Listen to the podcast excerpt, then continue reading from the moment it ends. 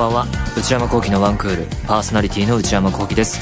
えー、ゴールデンウィーク明け、皆さんいかがお過ごしでしょうか。まあ、ごがつというとごがつ病なんていう言葉も浮かんできますけれども、今年は休みが長い人が多かった分、それが、えー、倍増してしまうのかどうかなんていうところも気になりますけれども、えー、一方で、えー、最近気になったニュースでいうと、いろいろこう読んだところでいうとですね、あの僕の生活に関わるものでは、あの Amazon の値上げのニュースはね、結構気になりましたね。えー、要は Amazon プライムっていう Amazon がやってるサービスの、えーまあ、料金の値上げが発表されたんですけれども、ね、年会費でいうと大体せんえん上がったというところで、まあ、Amazon プライム、僕はもうなんていうか普通のものになってしまいましたけれども、やってない人もいるでしょうからあれですけれども、まあ Amazon で物を頼んだ時に配送を頼ん で, でそれの時間帯とかをね、日時指定が結構細かくできるサービスとか、まあ、あとは本とか音楽のサブスク的なサービスだったり、あとはプライムビデオね、あのビデオが、まあ、これは結構そのプライムに含まれますよっていうやつは見放題だったりして、まあ Amazon プライムはプライムビデオとして、僕はその日時指定ができるっていう利点でね、ずっとここ何年も入ってますけれどもね、まあ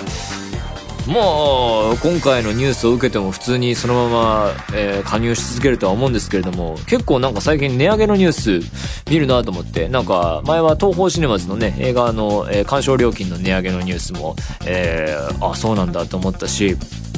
ネットフリックスもね、前あのプランのプランの料金の値上げっていうニュースも見ましたし、なんかね、こういういろいろな、えー、最近出てきたサービスとかの値上げのニュースを見るとね、まあまあまあ必要だしみたいなのでね、僕も入り続けるなって思って、その人々の生活に重要なものにいつの間にかなってるっていう。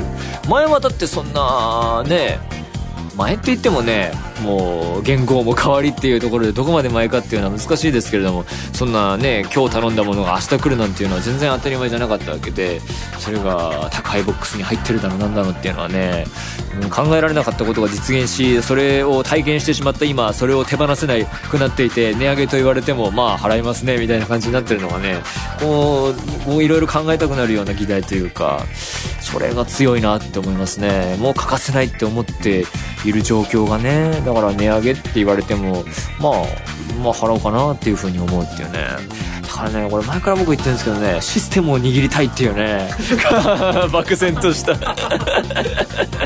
むやみやたらと漠然としたね、これシステムシステムなんか言葉間違ってる気がするな、うまいことが見つからないんですけども、なんかこういつの間にか欠かせなくなってる、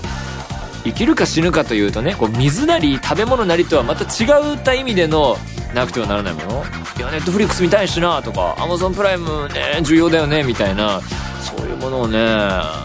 作り上げたいなと思って、作り上げたいというか何にもないですけどいつかね、あ、握ってやろうと思ってますけどもね、えー、その際はね、ちょっと値上げしても皆さんついてきていただければと思いますけれども、えー、ゴールデンウィーク明けも頑張ってまいりましょう。それでは内山昂輝のワンクールスタートです。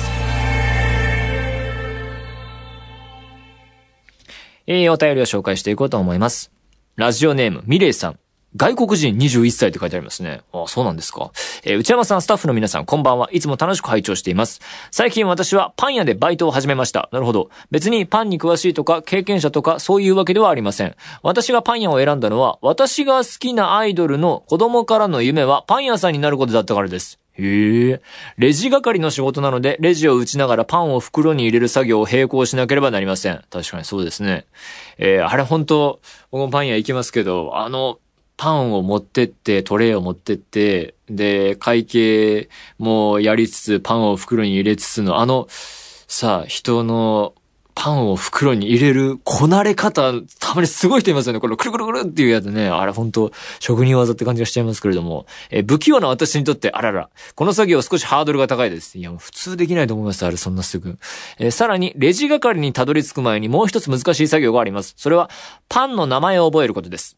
家で何回も写真を見ながら暗記していて、よし覚えたと自信満々でバイトに行ったが、レジに立ちパンを渡された途端、頭が真っ白になりました。なるほどね。パンをこうお客さんが選んだやつ、えー、持ってってパッと見で、あ、これは何々パンだからこのボタンでいくらいくらだっていうのをやらなきゃいけないってことか。今日もいっぱいミスして店に大変迷惑をかけました。えー、家に帰るときはとても落ち込んでいました。そりゃそうだ。なんかこのバイトは私には向いていないようですが、そう簡単には諦めたくないので、そうですもんね。えー、内山さんに励ましの一言をいただいてもよろしいでしょうか。内山さんの励みでまた頑張れる気がします。長文になってすみません。お体お気をつけください。これからも応援させていただきます。まあね、その、選んだ理由もね、好きなアイドルの夢をね、えー、私がやってやろうっていうところもありますからね。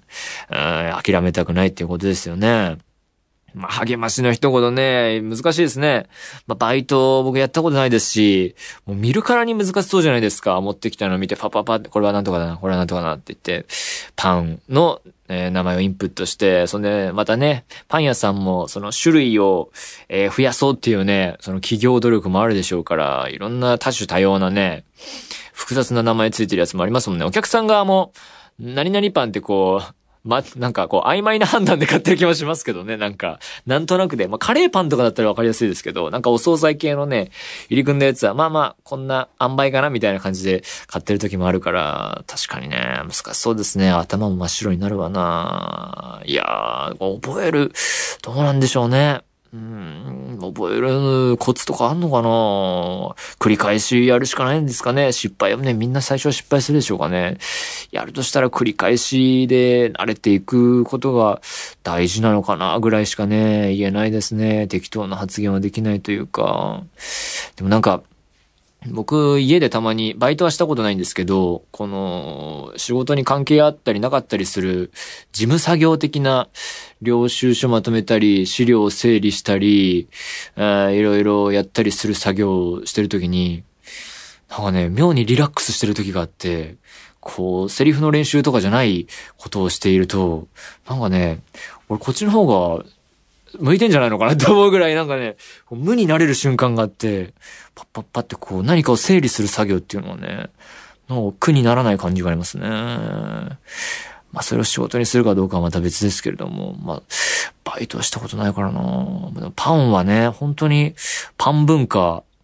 本当いろんな人の趣味になっているというか、最近あの、食パン、高級食パンみたいなのが結構ブームになってるっぽいじゃないですか。街を歩いていて、こう有名なお店に行列してる光景も結構見たことがあるので、あれ本当ね、ああいう、まあその高級食パンに限らずパン屋さんにちゃんと一斤のパンをね、買って、朝それをちゃんと切って、焼いて、食べて、そして仕事に行くっていうことをしている人は、なんか、いい暮らしをしてるって感じがしますよね。なんか、遠遠多いですね。うん、朝はバタバタしちゃって、それ本当パンを買うっていうのはなんかね、すごい、それこだわりを持ってたりするとね、いい暮らしをしてるなって思いますね。高級食パンはね、ちょっとね、並んでまで食べたいってのはよくわかんないな。だって食パンでしょ美味しいんでしょうけどね。でもブームでね、結構並んでますもんね。ほんとわかんないな。うん、ちょっとね、パンに関してはそのあたりです。ぜひね、あの、慣れていくことをお祈りしております。ということで、皆様からのお便り引き続きお待ちしています。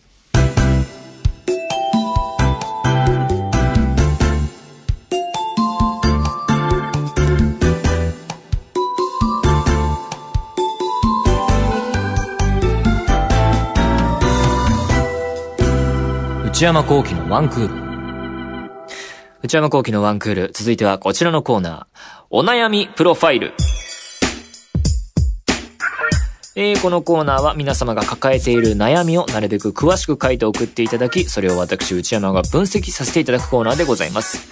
えー、それではやっていこうと思います。ラジオネーム、ななみさんからいただきました。内山さん、スタッフの皆さん、こんばんは。季節の変わり目で私は風邪気味ですが、あ、お大事に。内山さんお元気でしょうか？もうそろそろギリギリですね。そろそろ危ないと思いますね。えー、私の悩みは部活の先輩に一目惚れしてしまったことです。悩みなんですかね、これは。いいことじゃないですかね。え春から高校いちねん生になり、あ青春だ、え。新しいことを始めようと、弓道部に入部したのですが、ほそこでさんねん生の先輩に一目惚れしてしまいました。いちねんとさんねんで、ほう、また異性なので、あまり接点がないので、アプローチの仕方がわかりません。確かにね、高校生の時のいちねんとさんねんってね、えー、大きく感じますけど、に、にさい差ですからね。高校なり大学なり出ちゃえばもう、もうゼロ、ほぼほぼゼロだと思いますけど、にねんの差なんて今にじゅう代後半になろうとしていると、もうなんかね、ほぼゼロですね。面白くてみんなから人気がある先輩です。もうすぐさんねん生は引退なのでどうしたものかと悩んでおります。一目惚れしたと告げるのも惹かれてしまわないか不安です。どうするべきでしょうか。また内山さんの学生時代の恋愛話を聞けたら嬉しいです。まあ、高校の時普通に彼女とかいましたけど、もう詳しい経緯もね、はっきりと思い出せないレベルというかね、もうだってにじゅうはちで、ね、数ヶ月後にじゅうきゅうですから、もうじゅうねん以上前でね、もうどんどん忘れてってますね。面白いエピソードもなかったと思うんだよね。で、えー、さんねん生の先輩に、えー、高校いちねん生の、えー、まあ、女性ですよね、女性のななみさんが一目惚れと。一目惚れって。まあ、どう、ひと、まず、一目惚れありなし問題みたいなのもありますよね。つまり一目惚れをその言葉通りに受け取るならばですよ。パッと、パッと見て、えー、わっとこう、ビビビみたいなね、電流が走り、好きだってなったとし、するならば、外見だけで決めてしまったのかなっていうことかもしれないので、まあ一つ注意すべきことではあるのかなっていうのはありますよね。まあ、まあ、一方で外見大事っていう考え方もありますしね。えー、で、その反対に中身ないとつまんないっていう考え方もありますし、これはいろんな捉え方ができますね。えー、例えばこう付き合ったとして、えー、まあいろいろ一緒に行動する中で、この行動なり発言が顔がいいから許せるけど、顔これ良くなかったら絶対許せないだろうなっていう、これそこをカバーするために外見を重視するみたいな人もいるだろうし、でも一方でね、話してて、付き合っては見たものの、えー、話しててこの人中身ないなみたいな、顔だけだなこの人みたいなパターンもあり得るかもしれない。話しててつまんなかったらそれもね、一緒にいる時間もったいない気もしますし、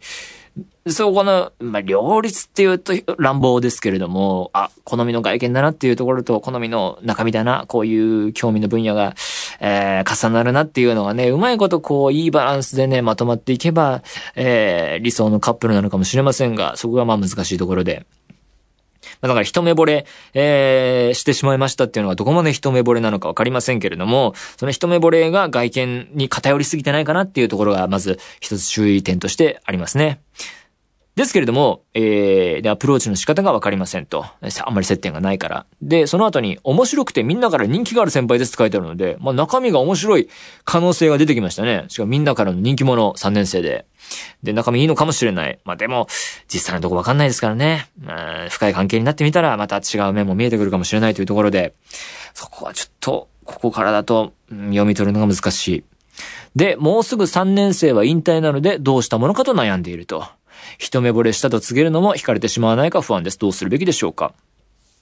でもこれ引退、部活を引退するから急がなきゃっていうのが、えー、大事なのかどうかとは思っていて、引退したからといって即卒業っていうことはないと思いますから、まだ春で、あの、学校にはいるはずで、ただ学校に行く回数が学校のシステムによっては減ってしまう可能性はあるんでしょうね。えー、まあ受験とかをするようなタイプの高校であれば、みんながこう大学受験するのが当たり前ならば、そのなんかこう登校の日数が減ったりするのがまあ一つパターンとしてあるでしょうから、だからこう学校に全然来なくなっちゃう。から会う機会も減る。だからアプローチもできない。えー、だから今なんだっていう考え方もなのかもしれないので、ちょっと一概には言えないですが、だから引退だから、えー、すぐにっていうのは、ちょっとなんかね、それで焦るのはもったいない気がしますね。もうちょっとこう見極める。だってね、春から高校いちねん生になって、これ、このメールがしがつこう半に来てるんで、でもそう考えると本当に一目惚れの可能性が、だって、しがつの頭に入学でしょ？そんでだって、こう、部活見学とか行って、どの時点で一目惚れか知らないけど、だってしがつの後半に来てるから、に、さんしゅうかん？いやいや、早い早い早い。お、やばいやばい、それは、って気がしますけどね。ちょっと、焦りは禁物な気がしますね。だからちょっとチャンスは減るかもしれない。引退までにどうする、どうもしようもないかもしれないけど、ちょっと待つかも、待つ、待つべきかもしれないですね。で、一目惚れしたと告げるのも惹かれてしまわないか不安ですっていうところですけども、これはまあ、どっちでもいい気がしますけどね。言っても言わなくてもっていうか、言いたければ言えばいいかもしれないし、一目惚れしましたって言われて悪い気分する人そんなにいないと思うので、うん。まあだから、結論としては、えー、一目惚れ、で大丈夫かっていうところと、引退だから急ぐっていうのはどうなのかなっていう点ですかね。焦らないことが大事なのかなと、中身を見極めることが重要なのかなと、まだまだ時間はあるんじゃないかなと思うので、ぜひぜひ今後どうなっていったのか、またね、えー、変化があったら、えー、送っていただけると嬉しいです。ちょっとね、行動してみてください。ラジオネームいくさん。内山さん、スタッフの皆さん、こんにちは。ポッドキャストで過去文を全部聞いて、うわ、今日でにひゃくにじゅうろっかいめですよ。よく聞きましたね。最近ようやく最新回まで追いつきました。なるほど。早速ですが悩みを聞いてください。私は東北出身のさんじゅうさんさい女です。今年のにがつまつに大学進学してからじゅうごねんかん住み慣れた東北を離れ、転職のため関東に引っ越してきました。関東ですが、以前住んでいた場所よりも小さな町で、あ、なるほどなるほど、遊びに行く場所もありません。それよりも、何よりも、見知らぬ土地で全く友人もいなくて、寂しくて辛い毎日です。もともと、大人数で遊んだりするのは苦手で、一人は平気な方だと思っていたのですが、前の職場は人間関係が良く、居心地が良かったので、行けば雑談もできる人がいる場所がなくなってしまったのが、思ったよりも応えています。帰りたい。来なければよかったと思ってばかりです。仕事はしがつからで、さんがついっぱいは基本的に一人で過ごすしかない状況です。このメールはさんがつなか頃にいただいてますね。えー、実家に帰ったり旅行をすることも考えましたが、またアパートに戻った時にさらにホームシックがひどくなりそうな気もします。内山さんはホームシックの経験はありますか？エピソードやホームシックから抜け出さんなど伺えたらと思います。よろしくお願いします。関東は花粉飛散も早いですね。内山さんも花粉症ひどくならないよう気をつけて、今後もご活躍を応援しております。花粉症ね、今年も普通にあってね、なんかまあ、鼻、鼻炎の症状とか目の症状もそうですけど、僕、じんましんとかが出やすいんでね、季節問わず、なんかこう耳が痒くなっちゃったりするのがありますね。まあ、それはさておき。すごいですね。あの、高校いちねん生がにさんしゅうかんで一目惚れしたエピソードからの、住み慣れた土地を離れたところの辛さっていうね、この振れ幅がすごいですけども、振り幅が。えー、どうしましょうね。えー、ホームシックの経験ですけれども、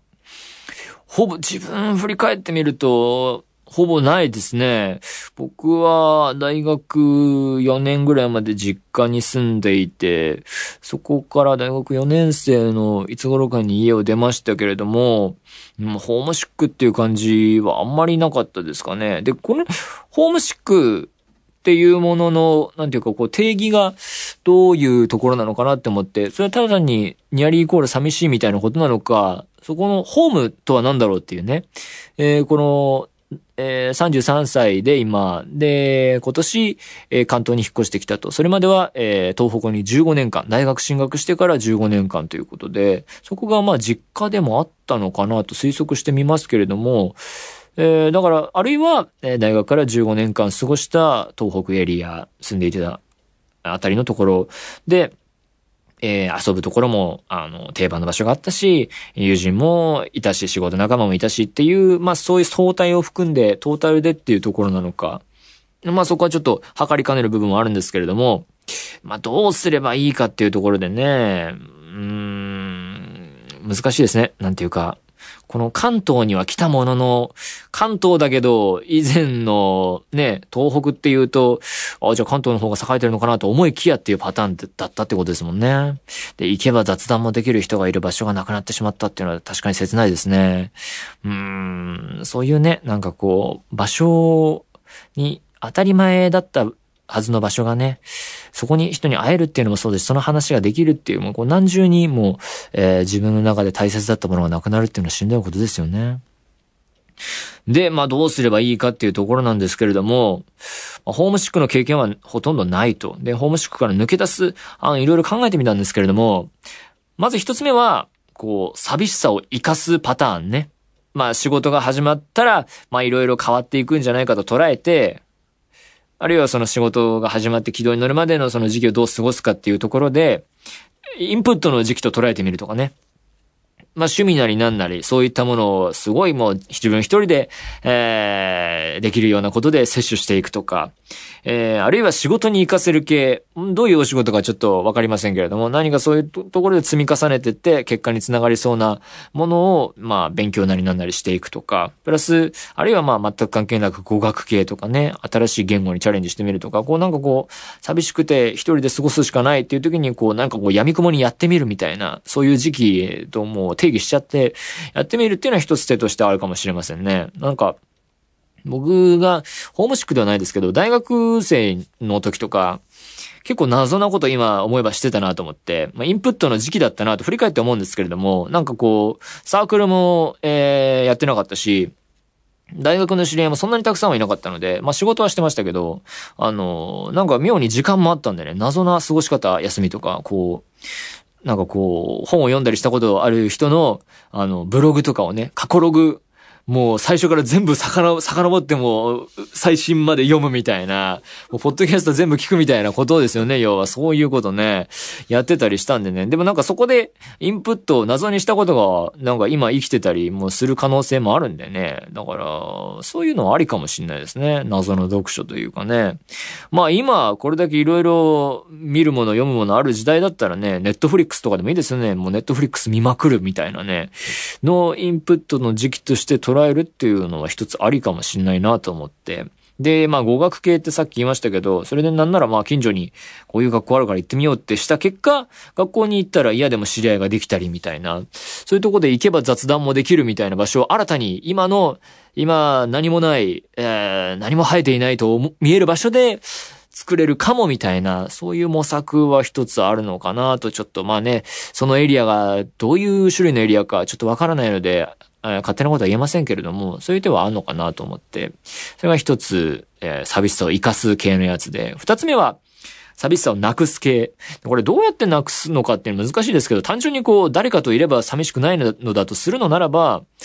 あ恋人なり友人なりと一緒に暮らすみたいなのは一つ考えましたけど、まあ友人もだっていない、えー、っていうところって書いてありますもんね。見知らぬ土地で全く友人もいなくて寂しくて辛い毎日ですって書いてあるし、そういうことは恋人いて全然会ってますとかだったら書かれると思うので、それもまあ難しい状況なのかなということでね。まあ一緒に暮らしたら暮らしたでね、面倒なこともあるかもしれないんでね。ちょっとこの辺は状況をつかめないので、うん、答えとしては難しいところですが、まあ寂しさをなくす系のは一つあるのかなと思いましたけど、そんなところかな。まあインプットの時期として活用してみるっていうのが答えかな。ホームシックから抜け出すっていうのはね、うん、それはその時間も必要かもしれないですね。じゅうごねんかんいた場所から、えー、住む場所が結構ね、東北から関東ですから大きく変わり、えー、東京都内で引っ越すわけじゃないですもんね。えー、で、仕事も変わって人間関係も変わってっていう見知らぬ場所、人間関係がなくなるわけですから、これはね、多少の時間もね、必要なのかなと勝手ながら思いましたね。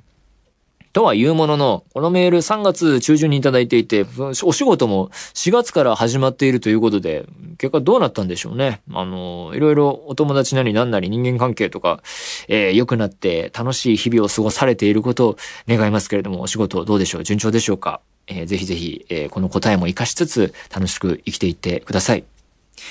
ということで、何でもいいので送ってみてください。皆様からのメール引き続きお待ちしています。以上、お悩みプロファイルでした。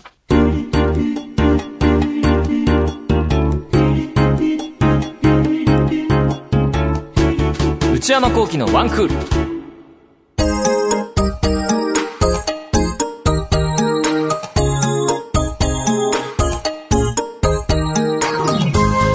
ル。内山昂輝のワンクール、そろそろお別れのお時間です。えー、ごがつ入ってきてということは、あのー、例のビーツのワイヤレスイヤホンの新作出た出るぐらいなんじゃないですかね。俺買う買うのかな。もう。Bluetooth イヤホンあるのに買うあ買うか買ったら買ったでね、またね感想紹介したいと思いますけれども、えー、どうなんでしょうね。うん、まあ、でもちょっと待ったらまた新製品、違う会社から革新的な新製品がみたいなね。これは本当に時期を見極めるのは難しいですね。